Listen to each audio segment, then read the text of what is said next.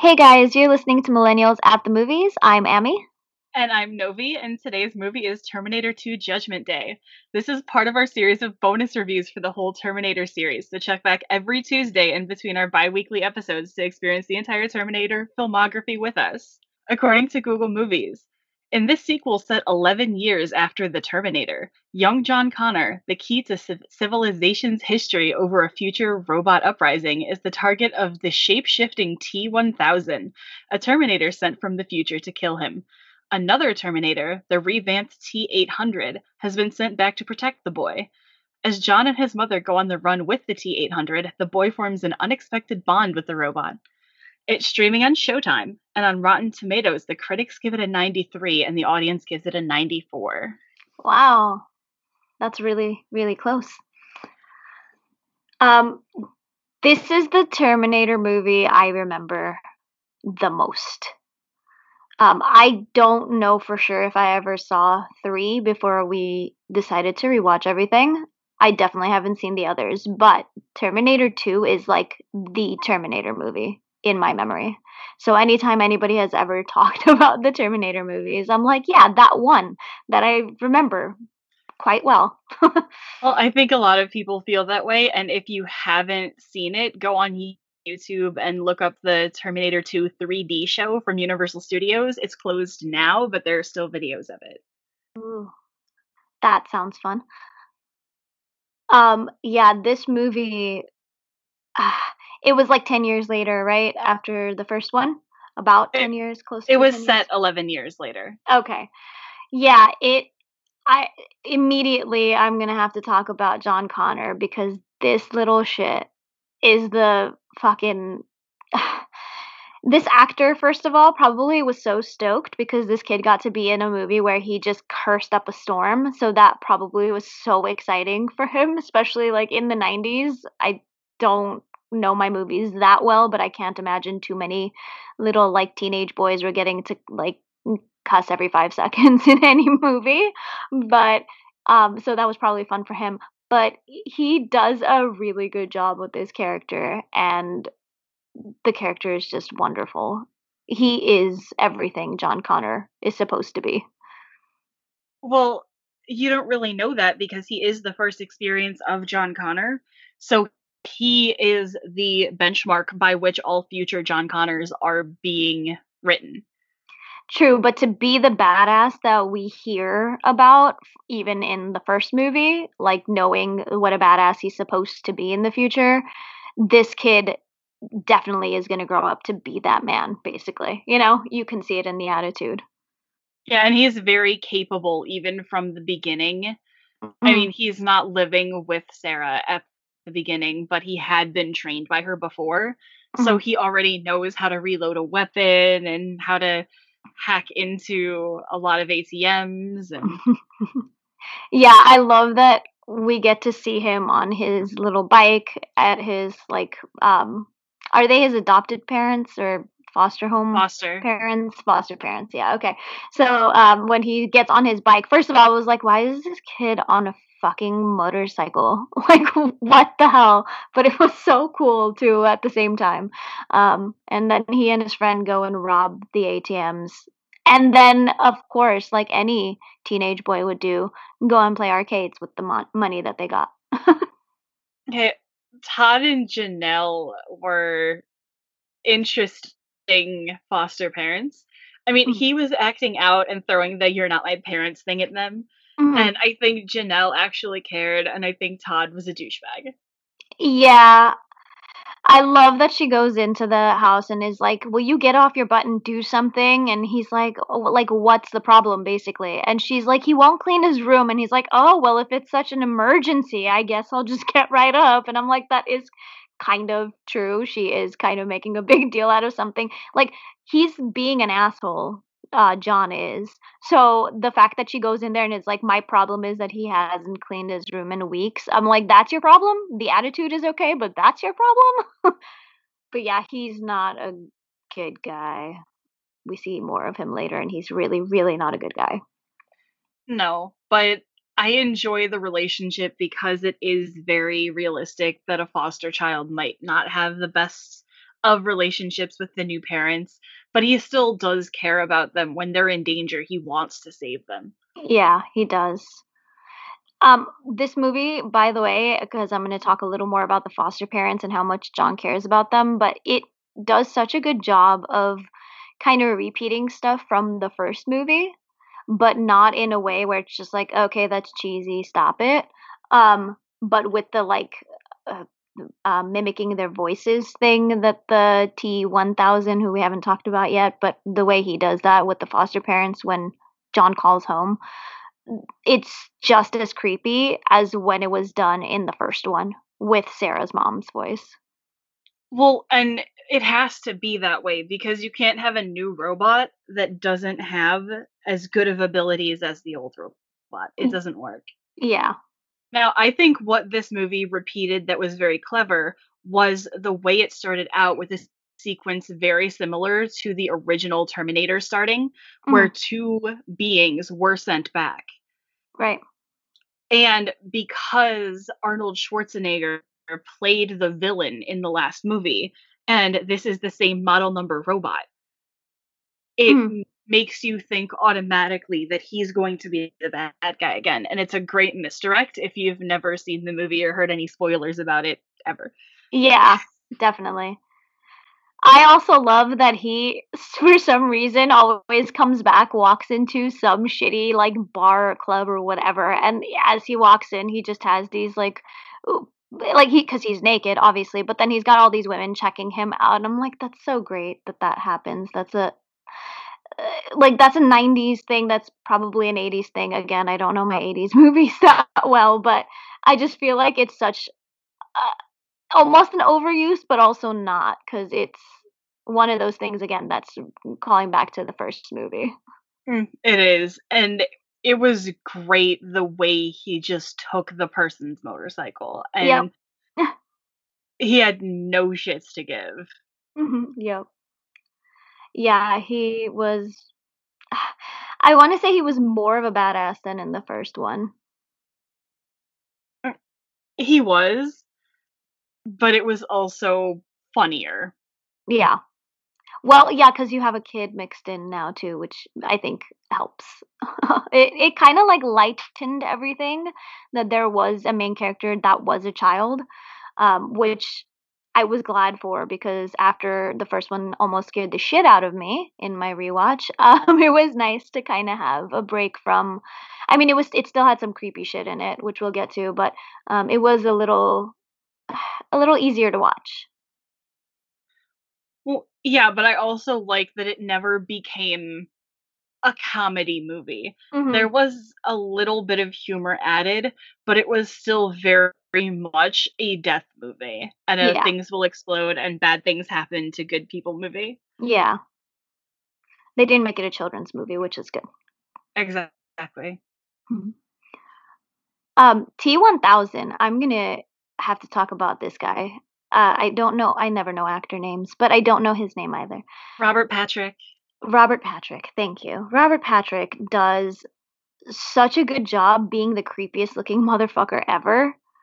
I remember myself as a kid being terrified of him because when he runs, his face is so creepy. Nobody can keep their face that, like, relaxed when they're running, and yet this motherfucker somehow can. And well, it still creeps me out. You've heard of the Uncanny Valley, right? N- no.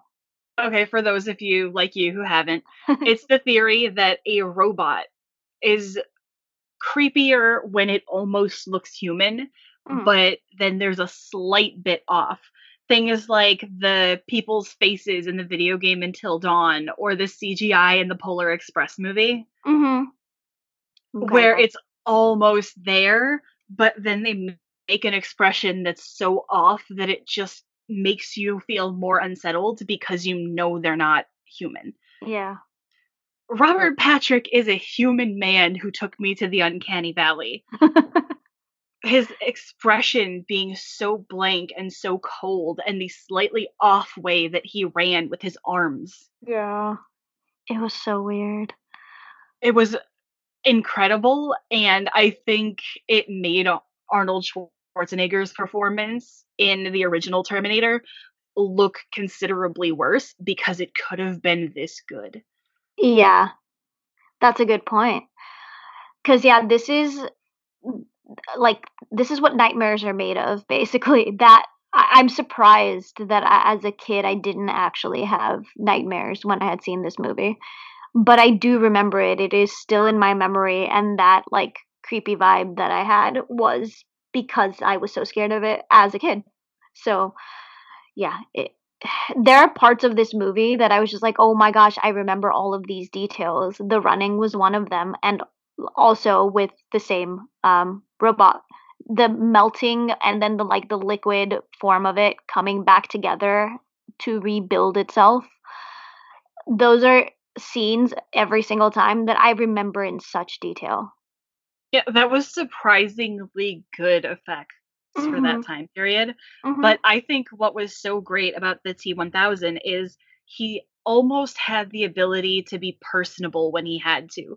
Because mm-hmm. when he was looking for John and he went to Todd and Janelle's house, he was almost nice to them in a way. Yeah. And in the original, the Terminator would have just gone in there and said, John Connor, and th- like threw a picture at them or yeah. forced himself into their house. He was polite to them and calm and kind, and nobody really saw him as threatening until he started to hurt people. Yeah. And I, that is so much more threatening and scary. It is.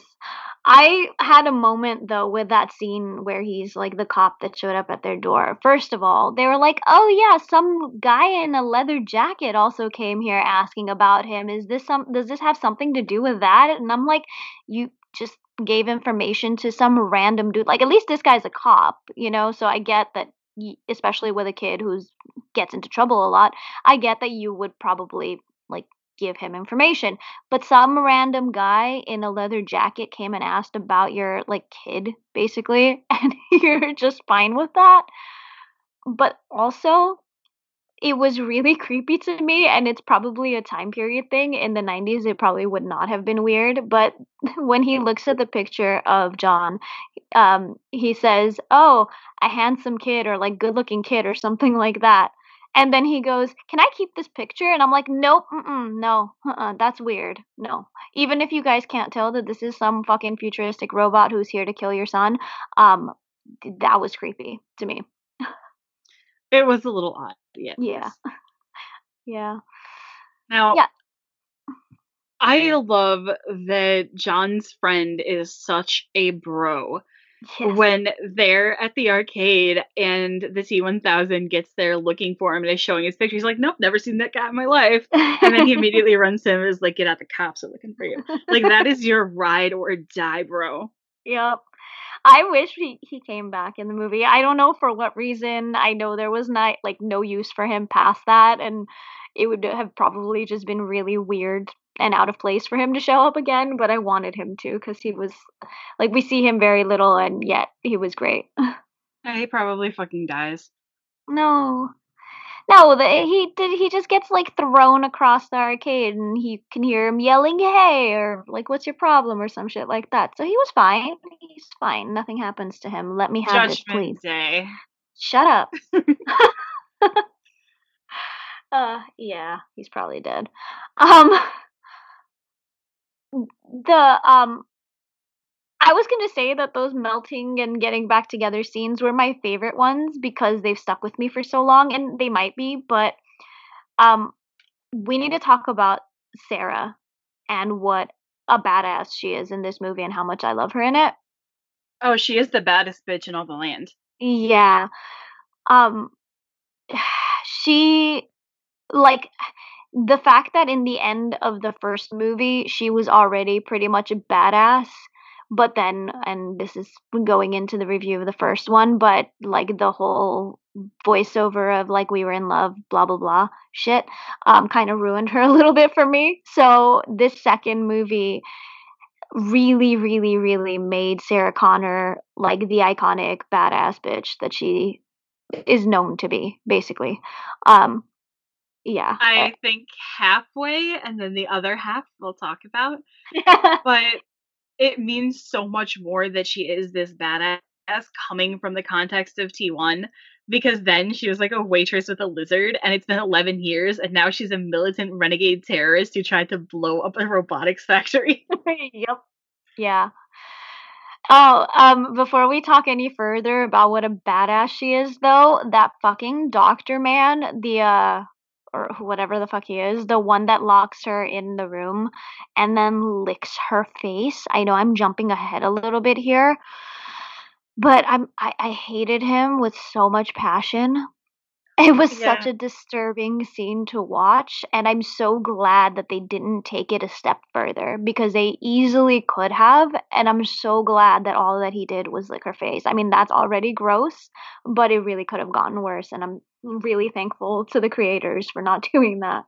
Oh, yeah, serious Kill Bill vibes. Mm, haven't seen My Kill name Bill. Is Buck, and I like to...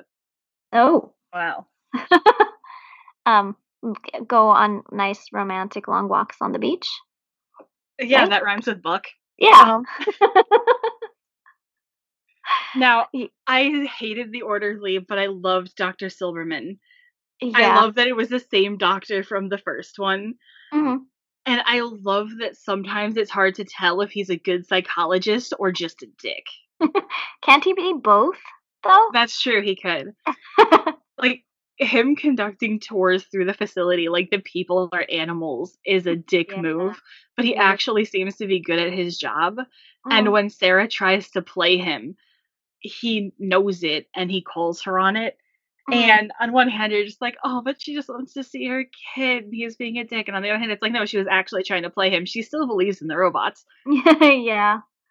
I in that scene, though, I had a moment where I was like, well, that wasn't very smart, damn it, because she, like, I think they said it's been like six months or something um, that she was basically putting on this act to make it seem like she's better and that she doesn't believe in the robots and whatnot.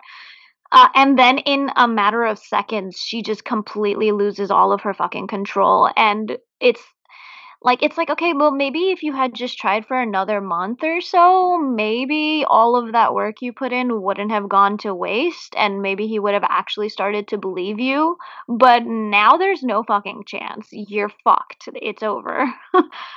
Pretty much. Yeah. You know, when you attack your doctor, there's not really second chances with that. Well, actually, there were, because they said that she stabbed him in the knee. Oh, that's right. And he was still her doctor. He was still her doctor, and she was still not, like, cuffed or anything. And she stood there, and they let her have the cigarette. I love how much cigarette smoking there is in these first two movies. It's just wonderful. Everyone's just lining up cigarettes in every building. Just no big deal. Even Sarah, when she's supposed to be the patient here, and clearly the doctor doesn't believe her shit, and yet it's just like, yeah, no, you don't, it's fine, you don't need to be cuffed or anything like that, here's a cigarette, why don't you unwind? I think he is so interested, because it was the same thing in the first one where he was so enamored with Kyle's story about the robots. Mm-hmm. And it was just like, I want to know everything there is to know about how delusional you are. Yeah. To where she could have choked him with his own necktie until he passed out, and he'd still be there the next day like, hey, Sarah, tell me some more about your robot fantasy. Yeah, he's not well. I don't think he's something's wrong with him. But I love him. yeah, yeah. I wasn't, I had a moment where I was like, wait, didn't he die? Because I thought he was at the police station when the police station got shot up in the first movie. I think he was, but I don't think he died. Well, clearly not, because he's back now, but... um, unless he was a very, very special Terminator that's entire job was to not do anything. Pointless Terminator. Oh, maybe, maybe. And this goes for everybody else out there like me who hasn't seen all the rest of the movies yet. Maybe Doctor Silverman is going to be like the Terminator, the baddest of bad guys who comes back in the sixth movie and just fucking kills everybody. And you just, you don't see it coming. Oh, you'd never see it coming. Yeah, it would be an awesome twist if they didn't do that, which I'm guessing they probably didn't. They probably should. Make a seventh movie. Call me. They're probably already working on a seventh one. What am I saying? Um... But yeah, that scene, by the way, where um, Well, I mean, okay, there's all of the badassery with Sarah stealing the paperclip and basically breaking her her way or herself out or whatever. I don't know how to word that. Um, basically saving herself.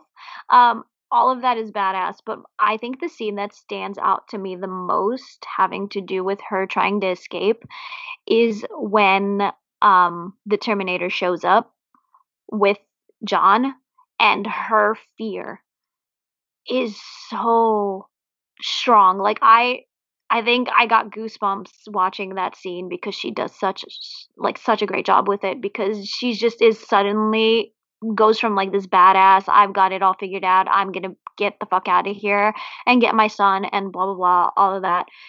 And then just seeing him breaks her. Yeah, after and, eleven years, she completely regresses all the way back. Yeah, it's such a powerful scene, and that will stay with me forever. I, I didn't remember it watching it now, um, but, you know, again, I was a kid when I watched it originally, so obviously I wouldn't remember it, but it is such a powerful scene, and she, the actress, does such a good job with it. Well, I think her escape from the mental institution is overall one of the best pieces of standalone cinema. You could cut that from the movie, just play that, and the stakes would feel just as high as they do with it in the movie. Yeah. She sells being completely deranged so well. And earlier in the movie, they explore her dynamic with the rest of the staff mm. just enough to where you know exactly how she's going to react with all of these people. And yeah. It's so good. Yeah. Um, there was a thing, though, in that escape scene. Um, I don't know if you noticed it, but when when uh, Arnold, the Terminator, is following them into the elevator, he does such a weird run. If you haven't, if you didn't notice it, and for anybody else out there who didn't, he's got like a gun. Maybe he has two guns. I don't remember what he has in his hands, but he has his arms like up with the guns in his hand, and he's running towards the elevator, and it's the strangest. I think it's because there wasn't a lot of distance between himself and the elevator, so there wasn't really a run to do, but he had to, and it is the weirdest, like, I hate to call it this because, you know, women power and all that kind of stuff, but like it is the girliest run ever, especially to see from Arnold Schwarzenegger. It was so hilarious. You should you should go watch it. I don't know if Schwarzenegger can run. He might just have so many muscles that his That's body true. Doesn't do that. Because I'm remembering him running in Jingle All the Way, and it's weird. Mm. Then it's just his run, I guess. So you don't have to go watch this scene again. It, you've seen it already. Now, I just love the way the T one thousand pries the elevator doors open. Mm. I think the appendages on it have a really interesting way of being used. Mm. Although I do think the rules of what it can do are somewhat inconsistent. Hmm. Because they say it can turn into items that are similar in size to it, right? right? That's what they said. Yeah. But then it turns into the floor. Oh, that's right. That but... was a creepy scene, by the way. Like, that was... It's the fucking weirdest. I was like, what? No, whoa, what? Yeah, it was very weird, but I think it almost makes up for the inconsistency because those scenes are so good. Mm-hmm. It's just like, okay, I don't care what your world building is and what his powers are. They can be whatever you need them to be for you to do that. Yeah. Yeah, because there was a lot. And this is in the nineties, and they do some shit in this movie that I don't think any recent movies have done as far as like special effects go. We have so much more capability today, but it looks so much cooler in this movie than anything I've seen of recent times. It did. Yeah. And I think it's even important when you're going to have a same model of robot in a movie, like the T one oh one, Uncle Bob. Uncle Bobby. Uh-huh. You have to add something to the lore of that machine. It can't just only do the things that you know it can do, but it also can't become grossly overpowered from what it was before either. Yeah. So I added a little bit, just enough to the lore. because they told us it had a complex processor capable of learning and assimilating to other languages, other ways of speaking. And yeah. I think that was just enough to add to make it better than it was in the previous movie without making it overpowered. And I also loved that it was fighting a more complex machine. Obviously, the T eight hundred is not as complex as the T one thousand. Yeah. It was capable of things that Uncle Bob could not do. And it made it a way better matchup because the stakes felt higher. Yeah. Yeah, I agree. Well, it's that whole thing of, like, they rebuilt, uh, and so it had to be more capable. It had to have more power, basically, than the original or the previous model. And they did... I like that it wasn't completely, like, from this one model to a model that, there, like, there should have been steps in between for, you know? Like, it wasn't such a huge difference. It wasn't so much more powerful. It was more powerful, but it wasn't, like, the complete, like, unexpected, I can do anything, I can be anything kind of a robot, because that would have been a bit much. It, it basically, it was like, it's more powerful, but there's still a chance. Because if there wasn't still a chance, I'd be sitting there the whole time going, okay, so everyone's going to die, right? We're all going to die. The world's going to be over and the robots are going to win, right? In this movie, that's that's how that's going to go. But he was, he was ca- capable of being terminated. Well, technically, they're all capable of being terminated. It's just, can you do it? Oh. Well, I, I can't. Mean, Janelle and Todd were capable of being terminated. Uh, that was harsh because yeah. not only because of the way he was just like, your parents are dead. Yeah. But I don't understand the T one thousand in quite a few scenes in this movie, but particularly that one. Because we're told that this is a robot. It doesn't have emotions. It doesn't have feelings. It doesn't have desires outside of its programming to terminate. Correct? Right. Yes. Um, why, instead of killing Todd, did it make itself Todd's wife and make Todd dinner? Like, it could have killed that dude hours ago. Instead of just being like, oh, I guess I'm going to make him beef stew now. da, da, da. So True. This robot in multiple times in the movie seemed like it was playing with his food. And we weren't sup- led to believe that yeah. the robots could do that. Well, I also like that he kills Todd, like, out, it seems anyway, like it's out of annoyance. Like, okay, you're bothering me now. Shut up.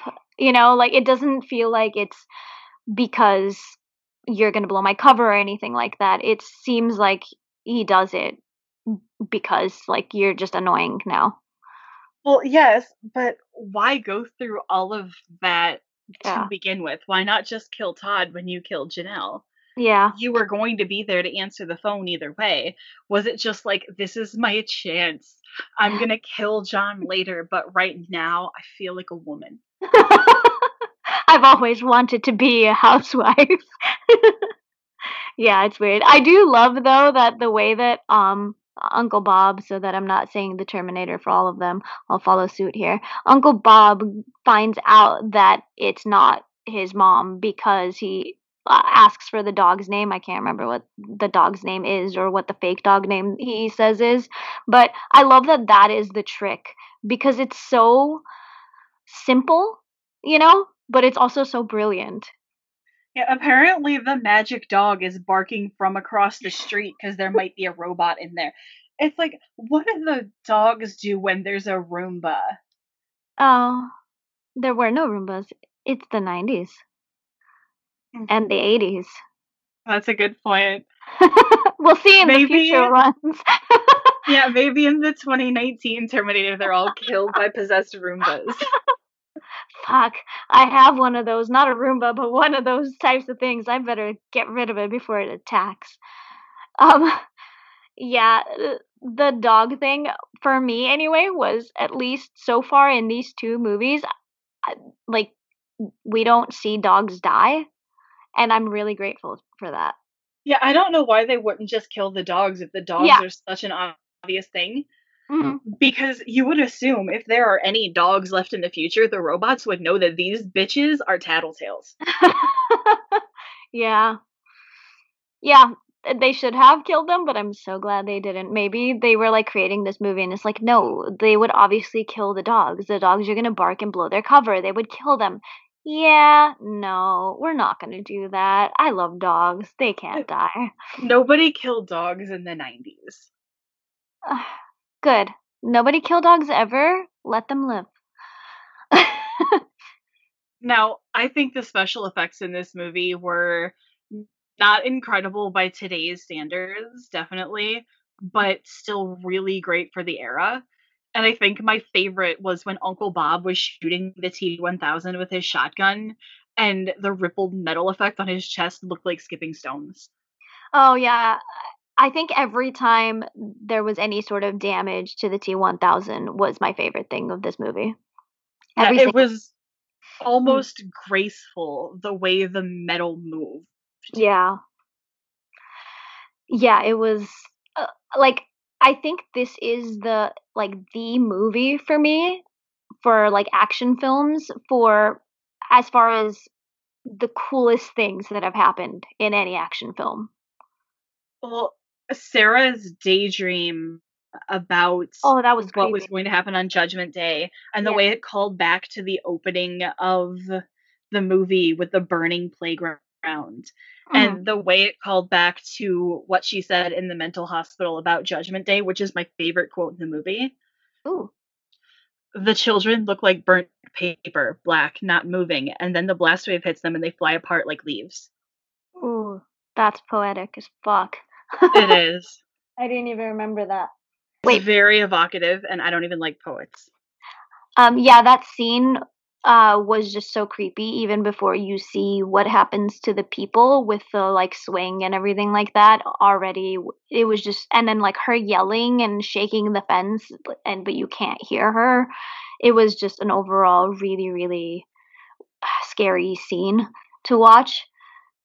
And I, it was one of those moments for me where, like, I, it kind of, like, hit me just how fucked up everything has been for this poor woman, you know, which is weird to say because I watched the first movie, so that should have been enough. But, like, it just made me feel for her even more. They did a really good job of getting us to, like, be on her side, even though I know you said there was something that we were going to come back to as far as her badassery. But, like, with everything she's been through and knowing, like, she had this kid basically to save the world, and that that's what his life is going to be.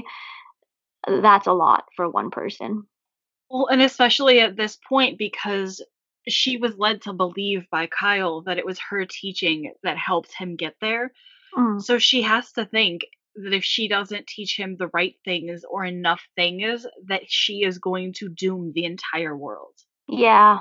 That's a A lot of pressure for one person. Yeah, one person who, especially not too, too long ago, was just a fucking waitress. Like, and that's not to be offensive to waitresses. I just mean, you know, waitresses aren't fit to, like, save the world. I mean, not all of them. Yeah, that's true. Some of them, maybe.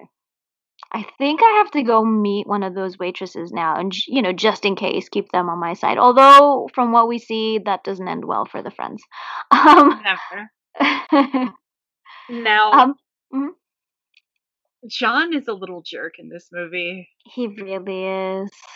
And it's never as apparent as it is when Uncle Bob and he are having an argument. And these two guys come over and try to help him because they think he's being abducted. And then he, he orders Uncle Bob to hurt them for no reason. These movies have a big tradition of mm-hmm.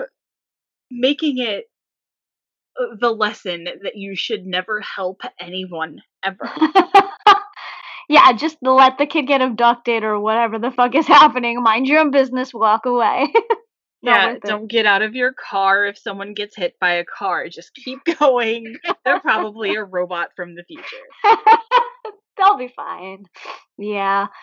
Um, I do love though the relationship between John and the church. Uh, well, Uncle Bob. Um, it's it almost makes somehow it makes Uncle Bob simultaneously more of a robot and also more human-like. And I don't know how to explain that any better than just that. But like he, John. He like makes him stand on one foot or whatever when he realizes that he has complete control over him because he's a little shit. So of course he's gonna do everything he can. Uh, but then he's like teaching him all these things that he should say so that he blends in, and it's just it's kind of adorable to see them and their relationship together. Well, and really, John just wants to be loved, and he's not getting that from his mother. So no. he's looking to to the robot to be a parent figure for him, because the robot has to talk to him because his future self programmed it to like him. Aw, that's so heartbreaking. Yeah, it cuts so deep that he's just like befriending Uncle Bob because his father is dead and his mom won't talk to him. Yeah. Yeah, the, uh, I was saying it's a lot for Sarah, but geez, this kid... He's like, what, thirteen, fourteen, something like that? And uh, eleven years after the first movie. Oh, wow. Even younger. You know how pregnancy... Time? Yeah. Oh, I know how pregnancy works, but I apparently don't have any fucking clue how time works. I'm not going to go on another rant. I'm just saying time travel is weird. But yeah, um, he is a baby child, and he shouldn't have the entire weight of the entire world on his shoulders, and yet he does. And you know what? I know that Sarah's been through some shit, but the one thing that I really dislike is that she handles this shit way worse than John does. She does.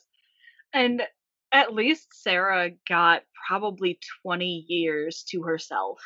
Mm. She got to be alive and experience life until the day the Terminator arrived. We don't know exactly how old she was, but I'd say about twenty in the first movie. Mm. John got nothing. He was always the Jesus baby.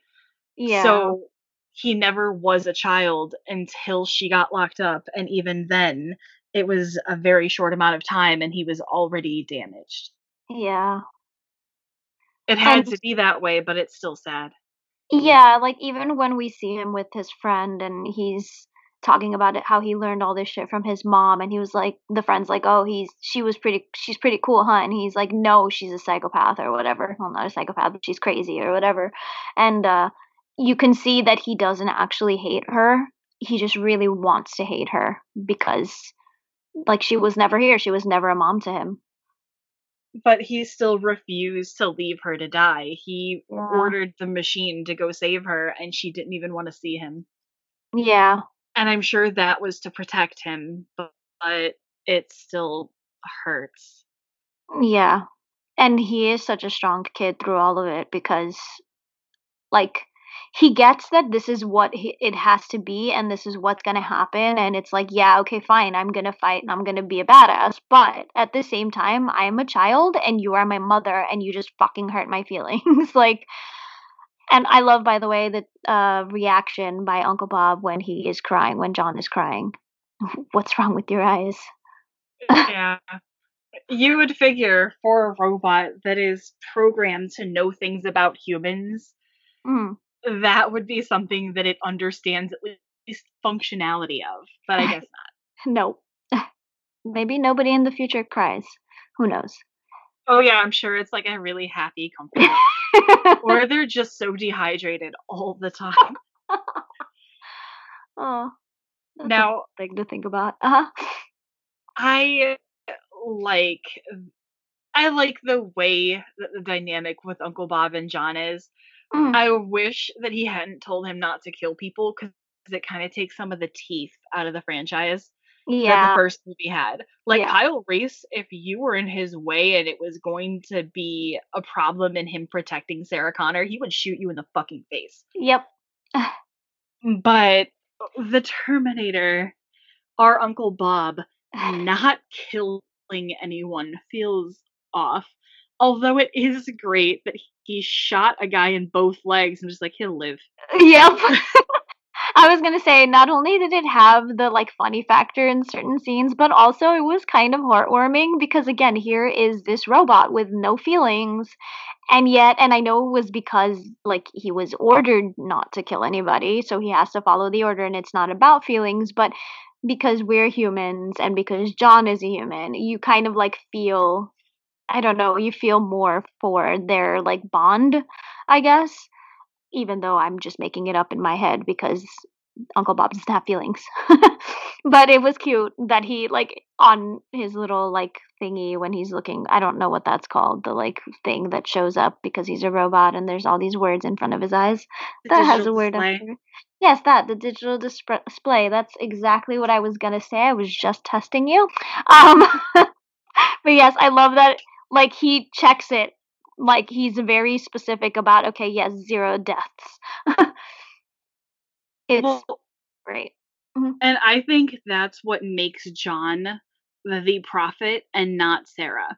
Because John, even as a child, understands that there are some lines that you don't cross. And one of those lines is killing humans to get your goal.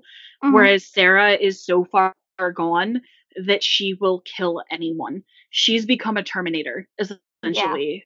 Yeah. And you don't see that any more than in this scene with Miles Dyson, who has not done anything wrong so far as he knows. And watching her have a gun on him and his baby and his wife and the way all of them play it. Yeah. The man who plays Miles Dyson is he looks terrified. He's trembling. He's yep. shaking and he's crying so hard. And it was so, it hit so right. Um, yeah, I agree with that. And also, I'm going to say the kids in this movie are so much more badass than the adults in this movie because his little baby boy, who's like five maybe, runs to him and uses himself as a shield against Sarah, who is pointing a gun at his father. He throws his own body in front of his father and, like, protects him. That is the bravest thing. I mean, also kind of the dumbest thing, but, you know, it's his dad, so obviously he was going to do that. And th- I that was the moment for me in the entire movie where I teared up. And I was like, no, please don't hurt the little baby boy because he is adorable and he is protecting his dad. And he is all of like five fucking years old. Holy shit. That well, was huge. This is, this is how supervillains are made. This is how Skynet is made. Because it's always somebody killed my father and now I have to like raise up the mantle. Mm-hmm. You kill the father and you leave that kid alive, he's going to say, you know what, we really need a digital defense system to stop fucking terrorists from breaking into your house and killing your dad. Yeah.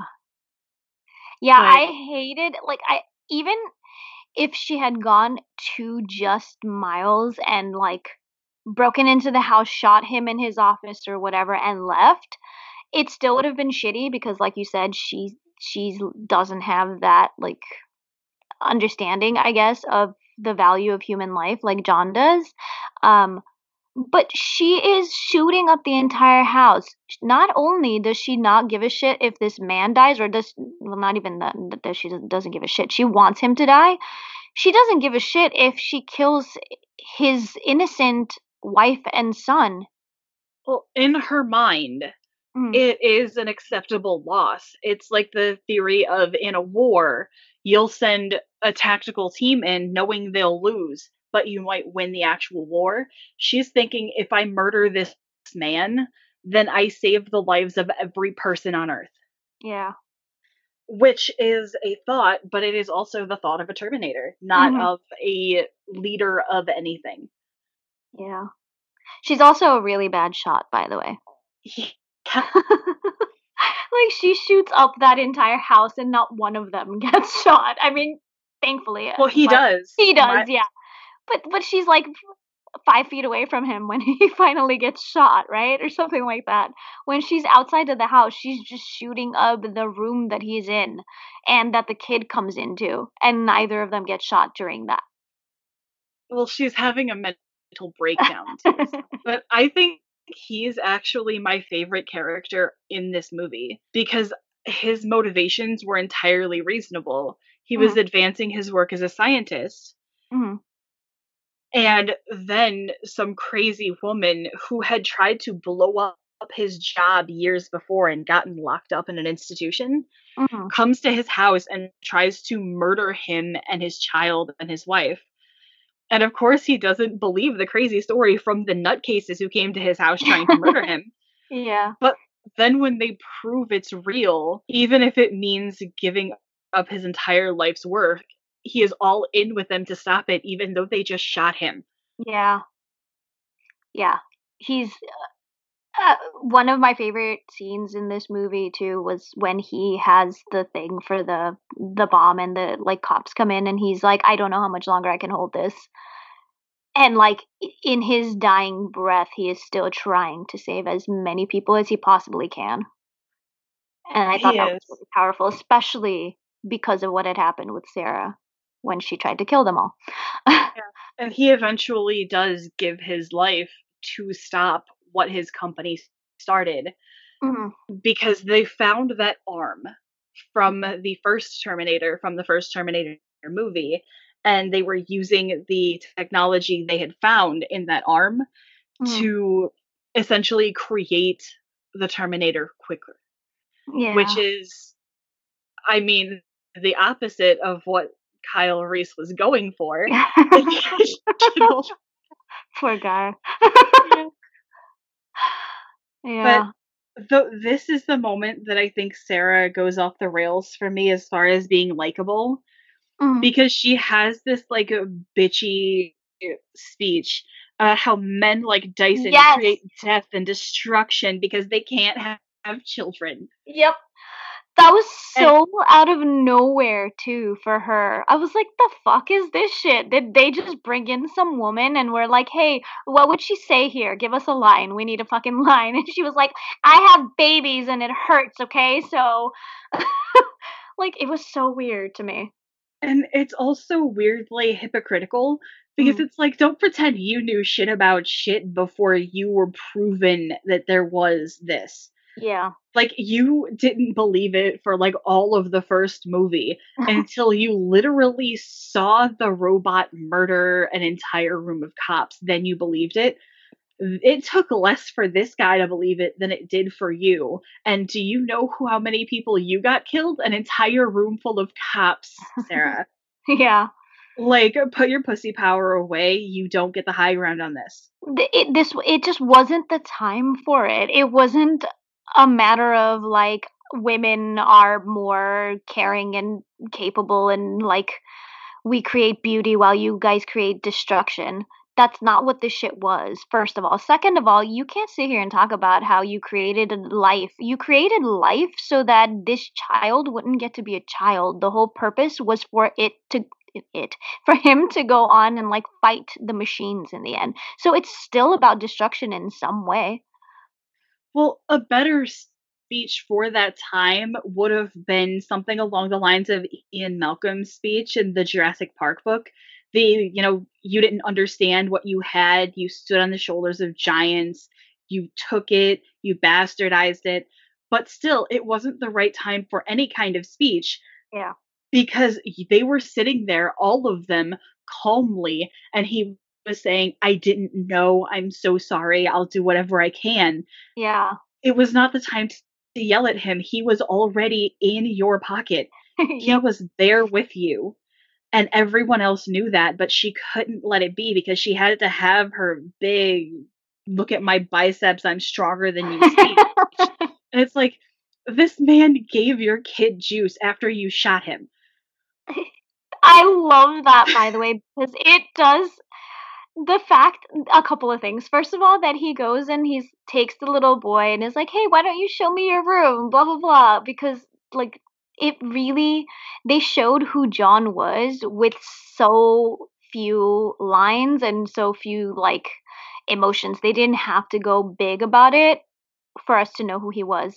Just the fact that he is just comfortably and calmly walking around the kitchen with a glass full of juice, with his backpack on, like la-di-da-di-da. I mean, not to say that he's happy in the situation, but just, you know, calm. This is pretty normal. I'm used to this kind of shit. Tells us the kind of fucked up life this kid has lived without them having to tell us this is the kind of fucked up life he's had to live. But and I do love that he took Danny to his room so that he didn't have to be any more traumatized that night than he already was. Mm-hmm. Because that child did not need to see a robot cut off its own arm. Nope, really not. Nobody needed to see that.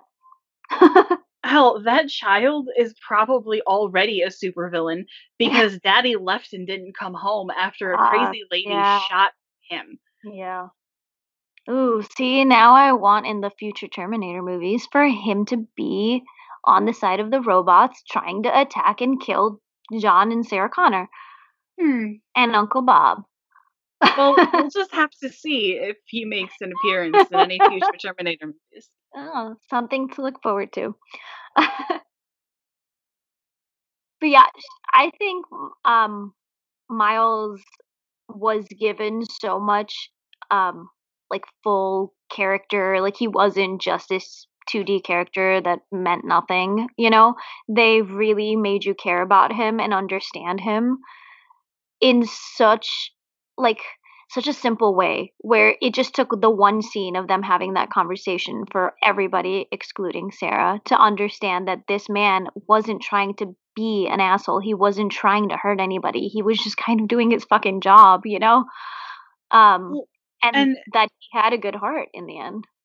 Reasonably, if you find robot tech, you're not thinking, oh, this is going to murder us. You're thinking, oh, I could probably sell that to McDonald's to serve yeah. fries and make a million dollars. Uh-huh. Or sell that to a prosthetic arm company or sell it to the military even. But you're not thinking that it's going to create a Skynet. Yeah. And the second he found out with any evidence that it would, he was just like, okay, I'm down. My entire life's work is garbage now because murder is bad. So how do we stop it? Yeah. And I, I really was on his side. Yeah. And I feel so bad for his family. I do too. And his death was one of the most heartbreaking in any movie, I think. It was like, it was one of those like, no, but can he just survive somehow? I mean, I know he can't because he just blew up the room. He was dying. He was dead anyway before that happened. But if there was any chance of him surviving it, that would have been completely blown apart too, along with the room that he was in. But I just wanted I, to not die. I think that's the difficult thing about the Terminator films, because we've watched two of them so far. Mm-hmm. And so far, I cannot think of one person that has died that I thought, well, you deserve that. I mean, even yeah. Todd was kind of a dick, but that doesn't mean he deserved to die. Yeah, no. I mean, the only person I can think of that deserved to die was Face Licky, and he's fine. Face Licky, is that, I want that to be his official name. No, that's the best he's getting from me. Doesn't even get that from me. Creepy douchebag. That does it. Um, you know what's funny to me, by the way, about this movie? What? I don't think there was too much of, like, the dialogue and uh, them just sitting around talking things out or whatever. However, those scenes definitely stand out for me more than the big, like, action fight scenes do. Aside from the um, T one thousand melting and reforming thing, um, I have a hard time, like, really seeing and, like, thinking about the action scenes and the fight scenes and that kind of stuff.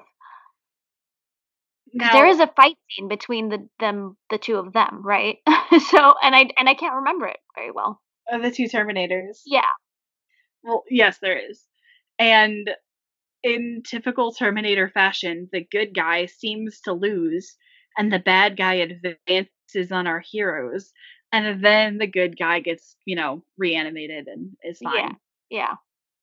But what I find interesting about that last fight scene is it's even more of the cat and mouse game with the T one thousand that I was talking about earlier. It plays with them. Hmm.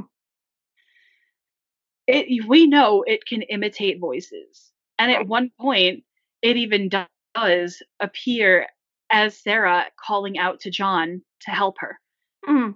which she would never do. Yeah. But he wants her to so bad that, of course, he goes for it. Mm. But before that, he captures Sarah and tells her, call to John, even though he can do that for her. Yeah. Because he wants her to do it.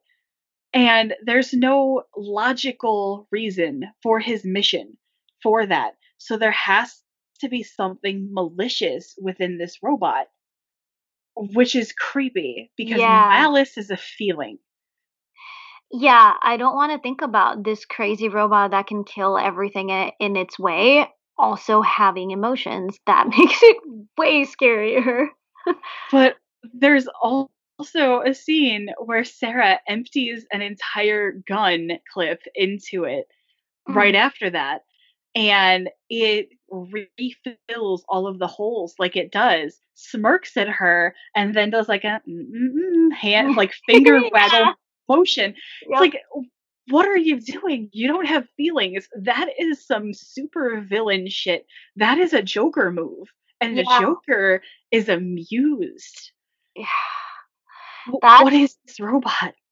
Yeah, I didn't get why um, it didn't kill Sarah right away. Like, you could have just no gone after John. Yeah, like, you could have gone after John. You, it would have taken you five seconds, not even that, to kill her and then just go find him. You know, like... It, then she couldn't have protected him. Mm. Yeah, so it won't... He, it, oh, wow, that... Well, I hadn't thought of that until now, so I know what kinds of nightmares I'm having tonight. So that's fun. Yeah, he's playing with them, and that is creepy as hell. You're right. Because there's no logical reason why it would have done that. It it gave no benefit to its mission to terminate. So there has to be something in that robot that was having fun. Wow. Creepy. Huh, and, and then there are future robots. I mean, obviously they're all future robots, but I mean in the next Terminator, so I don't even want to know how much creepier they could get.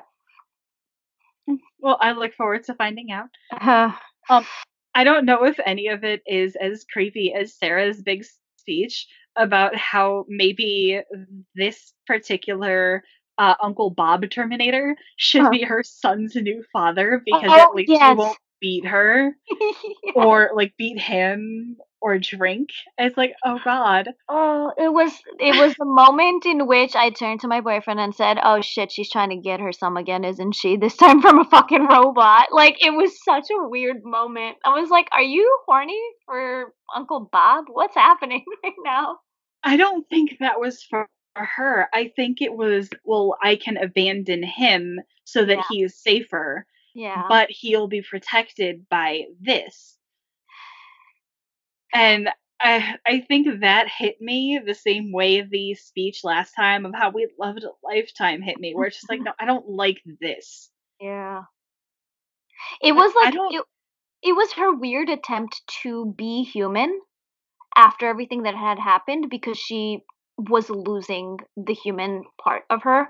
I think little by little, every time we see her again, she's just a little less uh, emotionally capable. So it's like she's trying to emotion without knowing how to. I think I generally like Sarah better in, in action than I do when she is voiceovering. Voiceover Sarah is cheesy and not likable. Okay, the voiceover thing in general, please stop doing that in movies. I hope they have. I hope they never do it again. It's never good. Or it's usually not good, I'll say. I'm sure there's some movie out there that's good with it. But uh, like this, it didn't work.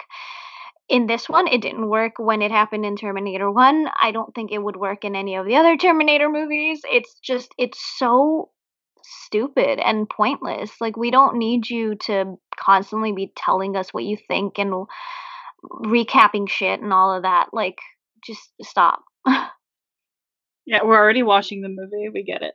Yeah, exactly. Like, if you can't show us, we don't need to know. Yeah. I will agree with you, though. The action, Sarah, was so badass. There was that moment where she comes out all dressed in black after she sees she has that like weird nightmare thing. Um, she's like dressed all in black with the vest and the gun and everything like that, and she gets in her car and takes off. I mean, her mission is awful, but still, she's a badass. And I looked at that and I was like, this is what every female action um like hero or or villain should look like, rather than the tight, skimpy, tiny little shorts and the boobs sticking out everywhere. This is what a badass woman should look like. She was still like like she was still the person that you're gonna like put a poster up of, I'm assuming, in the nineties, because she's such a fucking badass. She doesn't need to be naked to do it, you know what I mean? Like, uh, I, I think I said that for the first movie too, maybe, and if I didn't, I should have. I really love that she was the, like, the it girl of these movies, like, the main woman, and that she wasn't meant to be sexual, really, you know? Oh, yeah, and I have no problem with a sexualized female action hero, as long as she's still an action hero and not just, like, boobs with a gun. Yeah. Well, to be fair, um, I was... thinking, oh, what's the Angelina Jolie uh, Tomb, Tomb Raider. Raider? Yeah, I haven't seen that. I've never played the game. I've never watched the movie. Um, but that's what I was thinking of. It's like, okay, well, you know, if I were going to be a badass woman who was going to go off and fight, I would wear more sensible clothing to protect myself. But maybe that's what makes me less of a badass. I don't know.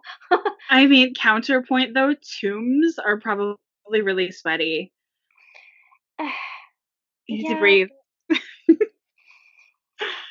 Breathe with your mouth and your nose. Leave your tits covered up so you don't tear them apart. No, I, again, I haven't seen the movie. Maybe she is a badass. I don't know. She probably is. But my point is that, like, when I saw Sarah Connor dressed in all black, ready to fucking kill somebody, I was like, yep, there you go. And I do like that it was a woman who... was having this moment of, I don't give a fuck, you need to die. Because sometimes we get female characters who are supposed to be the badass, but then their emotions get in their way, which granted, it kind of happens in this as well, but not in the like, not in the typical way where they make women out to be like incapable of actually being badasses. Well, no, she's a badass, but she goes so far over the edge that she's almost too much of a badass. Yeah. To the point where she She loses her humanity and it has to be given back to her by the death of someone else. Yeah. Now, speaking of death, though, I don't like that Uncle Bob is the one that got the kill on the T one thousand, but I guess it makes sense because that's why he was there. Yeah, that was his job. It was his whole mission. It was. And the idea that he couldn't self-terminate makes sense, but it was also so melodramatic. It really was. The it took so long for them to lower him down too. I just sat there laughing that entire scene, and then the little thumbs up at the end. I was like, no, stop, please stop. It was like they took this really, really sad scene because John was so upset. He wanted so much for Uncle Bob to live. Like, no, we'll find a way. You can't do this. And then they did that. And I was like, I was so sad for John. And now I can't stop laughing. Well, I think that that was kind of almost cute in the way where it's like in the last moment of his processor, his job was to protect John Connor, and John Connor was upset, so he did the thing. Yeah, it was cute. It was just, Jeez. it just took so long. I, it was one of those things where I want somebody to make like a like a, a spoof of it or whatever of just that scene where they lower they're lowering him down and they're crying and they're all sad, and then it just takes so long. John's like, Jesus, can you just die already? Like, come on, this is taking three hours. Now, I don't know if you noticed this, though, but I think it's a big glaring oversight in the film. Okay. The entire impetus of the second half of this movie is that the arm from the Terminator in the first movie was recovered by Cyberdyne Systems and was used in order to advance robotics. Right. In the big fight with the T one thousand, Uncle Bob loses an arm in the machinery, and they never go back and get oh, it. They fuck. just leave it there. And uh, spoiler, they never bring it up in any of the other Terminator movies. So Ooh. what happened? Did the guys who run this factory just not understand that it was a thing and be like, oh, guess this is garbage now, and throw it in the dump? Did the writers just forget that they left his arm there? Yeah. That, I mean, there I was a lot of that. time between this movie and the next one, so maybe the writers were just like, oops. I oh, guess we maybe- should have rewatched Terminator two before we wrote this movie, huh? Or maybe they were like, no one's going to go back and watch the nineties Terminator movie. Come on. It doesn't matter. Just go. Yeah, it's not one of the best, most well-loved movies of all time or anything. Nobody remembers that he lost the arm. Supposedly, there was a deleted scene in which they go get the arm, throw it in too, but they felt like it stalled the storyline. Kind of, it took too long, I guess. Well, but maybe they should have They could have made... done that off screen.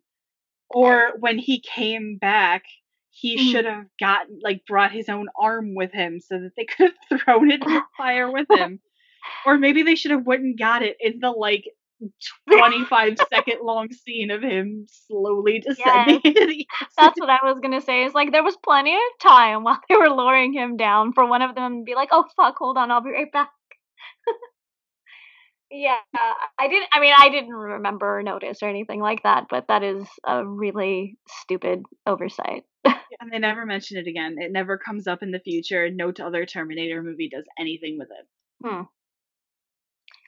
Well, maybe we should write to them. You hmm. guys screwed up. Oh, I'm sure no one's ever noticed that before. Um, I am going to go back to a couple of things really quickly from earlier on in the movie, just because I thought they were funny and interesting. Um, the fact that, um, okay, first of all, two things. First of all, what is it with um, Uncle Bob, Arnold, whatever you want to call him, because I'm talking about in both of the movies, um, his thing with sunglasses, what is that about? Do, is that something that I, like, didn't catch from the first movie? Or is that just a weird random, like, he just really likes sunglasses thing? Well, I believe in the first movie, he started using the sunglasses primarily to disguise the damage to his eye. Yeah. And that made sense. And then in the second movie, he had it's the sunglasses. It's a catchphrase for his face, I guess. He's like, no. well, just in case. I think it does help with camouflage because his eyes are so dead and no one can tell when you're wearing sunglasses that you have blank dead eyes. Good point. But I think it was not done for that. I think it was done to be the uh, the face version of I'll Be Back. Yeah. That makes sense. Somehow that makes sense. That's weird that it does, but it does. But I love when he uh, comes out of the bar. And he's got the, like, leather or whatever on. And he comes out and Bad to the Bone is playing. I thought that was such a good use of that song. It just worked so well in that scene. It did. And in general, they come up with some really funny and good ways for him to come across clothing. Yeah. Well, and it's always, like, it says, like, perfect match or whatever when he's looking for clothing. And it's like, no, it's not, though. The, nobody is the perfect match for you. Have you seen you and your muscles? Nobody's the same size as you in this entire freaking universe. I love that it's never like, oh, I'll just break into a clothing store. Yeah. That's not a reference he has in his mind. It's like, I'll just find a human wearing clothes that might fit me. And in the first one, it made sense because he woke up in a field and it was like, okay, this is the nearest thing to me, this guy. Mm-hmm. This bar was not the closest thing to him. No, he found it. He went straight to he like he went to it on purpose for some reason. I also don't know why they haven't figured out how to travel back in time with freaking clothes on. Come on now, advanced robots. I guess. Well, I think they've only got the one machine. However, certain of the Terminators, like I think the T one thousand, tends to shift with the look of clothes, even if it isn't actual fabric. Right. Yeah. Which is good enough. Yeah. It's it's a step closer. Maybe in the future Terminator movies, they'll get there. Probably not. We also just really want to see Arnold naked, hunched over like that, probably. I mean, I don't, but somebody probably does. Um, well, it's a much more striking visual picture to have somebody true. be like slick and wet and panting and naked yeah. than it is to have somebody show up wearing a casual, fashionable jumpsuit. I could go for that. Um, yeah. Um, also, I another thing that was confusing to me, and I don't know if it was meant to be like like this, by the way, it was when um the T one thousand shows up, and he or no, it's not when he first shows up. I think they're already fighting or whatever. But when he sees this silver mannequin in the window. And he just kind of stares at it, and he makes this, like, confused face. I don't know if that was just the actor kind of fucking up on that, or if that was done on purpose. It feels like it was done on purpose because he does stare at it directly, and they, like, zoomed into the mannequin, you know? Yeah. Um, I just, I thought it was really creepy because it was like he was looking at it like, wait a minute, what the fuck are you? I thought he was looking at it like, are you mocking me? Maybe. Either way, though, that still shows a little of the emotion part of it, because that if it was him just trying to figure out what this thing was, then that's a robot reaction. But if it was like, I'm confused by you, or are you mocking me, then that's still emotions, and that still goes back to what you were saying about how that's really creepy. It is. And I think this robot in general is a little confused as far as whether it has emotions. The actor has no emotions. He's a terrifying, terrifying person. So I'm sure you're a lovely person, Robert Patrick. Yes, I'm sure he's but listening. The powers and abilities are very strange because we're told nothing dead will go back, which is why every infiltration or Terminator unit sent back has to be covered in skin. Mm. I don't know how skin can turn into liquid metal and then back to skin. Oh, that's a good point. They probably can't, but don't overthink it. Yeah, I believe it could look like skin, but mm-hmm. I don't see how it could turn into physical flesh. Yeah. And still be living physical flesh. However, this is a very scary Terminator, and everything he did was super cool, so I don't give a flying fuck if it was accurate. Yeah, accuracy doesn't fucking matter. it, I also, by the way, was really confused by the guy. He's a random guy, but um, when um, John is running away from T one thousand, and then Uncle Bob shows up, and then he... Uncle Bob tells John to get down, and he shoots at T one thousand. And there's that, like, I don't know, janitor or some employee that's standing there against the wall, and, like, shots have been fired already once. And he's still standing there when T one thousand shoots back. And I had this moment, because he gets shot, he dies, and I'm like, what the fuck did you think was going to happen? Why didn't you fall to the floor? Or like, something. Something, yeah. Get out of the gunfire. Like, get away from it. Don't, don't just stand there. And I know that, like, when you, like, when you're in a situation like that, you panic, and who knows how you're going to react. But I feel like the one thing we can rely on from our bodies is that if you hear a gunshot or something that sounds like it, you cover your head at the very least, right? You, like, hunch over. You protect yourself. Like, he had no reaction at all. He just stood there until he got shot, basically. Well, that's what you think. You scream at a horror movie, why are you running outside in your underwear? It's like, dude, because she's afraid. She has no idea what's going on. She's shut down completely. it's possible that this guy was just like shitting himself and frozen in place. Yeah, that's true. But damn it, Uncle Bob said get down. You should have too, even, even if he wasn't talking to you, because he didn't give a shit if you lived or not. um, we didn't talk about my favorite character, even though I think it's pretty obvious who that is. As much as I do think Sarah was such a badass in this movie, and I wanted her to be my favorite character, she ended up not being, sadly. But see, I do like female characters sometimes. Um, but John was by far my favorite character in this. I loved him. I love the kid who plays him. He does such a good job with it. But also just his little attitude, his little shitty ways, but also he's still a kid who wants to be loved and taken care of. It was so heartwarming, and also just he was a badass. So he, he won the whole movie for me. Yeah, and a lot of times child actors can be a little iffy. Mm-hmm. He really did carry the role, and he brought something for future John Connors to work off of. Yeah, like I already can un- like can visualize what older John Connor is going going to be like based on this. Oh, I think you can't.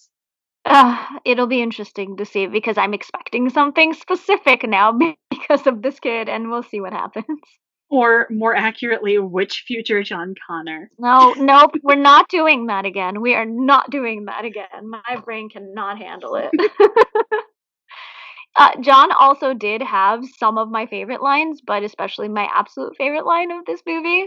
And I don't know why this got me so much, but when they're in the car, and I think he tells um, Uncle Bob to drive faster, but in, they're in this like shitty car that can't go any faster, and he says that they're going as fast as the vehicle will go. And he says, I could get out and run faster than this. And I'm like, yes, I love you. It was so good. I don't know why.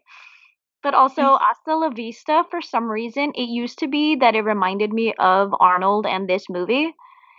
And now when I watched Arnold say it in this movie, I thought of Encino Man. I've never seen Encino Man. Oh, you will someday. I promise you. Yay. Something to look forward to, though. See, they refer back to Terminator two. Oh, maybe that'll be my favorite line in Encino Man. Ooh. And then we'll come back and talk about time travel and how it confuses me some more. um, okay. Final ratings? Yes, final ratings. Um, what, what did you give it? I gave it a ninety-eight. Ooh. Degrees? I, or... I do cherish it. Like, I can't bring myself to give it a perfect score because of Sarah's vagina monologue, but it's such a good movie. Schwarzenegger and Patrick do such a great job being compelling characters while also being emotionless machines. Yep. There is a great story arc for everyone in this movie, including the robots. Yeah. Uh, I love that Sarah and John had separate stories that came together in such a really good way. Yeah. I was ready. I gave it ninety-five, and I was surprised by how much I loved this movie, because I didn't remember that I liked it this much growing up, but then when I watched it back, like I said, I just remembered so many things in so much detail, and it was part nostalgia for that, but also just, I mean, I'm sure there was so much of this movie that I definitely did not understand as a kid, because there's so much of this movie that I still don't understand as as an adult, um, but there was so much good. The, the creepiness of it, especially now that you've creeped it out even more for me. Thanks for that, by the way. Um, yeah. it, it's just, it's such a good movie, and it's so watchable. I watched it a couple of months before I had to watch it for this. Um, and so there wasn't that long in between, although I didn't watch the whole thing. It was already, be- it had already begun when I was watching it. But anyway, point is, I watched it not too long ago, and it was still just as watchable this time, and I can see myself watching it again in a, in a few months, like wanting to, because it was just so good. It was really good. Yeah. Well, now I'm very curious to see the other Terminator movies that I've, I'm pretty sure never seen before. Well, I've seen all of them, and I look forward to talking about them with you. If you come back next week, it'll be a regularly scheduled episode, but the week after that, it'll be our next bonus episode, Terminator three Rise of the Machines, from two thousand three, starring Arnold Schwarzenegger and Nick Stahl. And I look very forward to that. In the meantime, guys, check us out on social media. We are on Instagram at Millennials at the Movies. We're on Twitter, Millennials A T M. And my personal Twitter is Ami, that's A M I underscore movies. And mine is Cantaloupe underscore eyes, like the fruit. We'll see you guys next episode. Bye.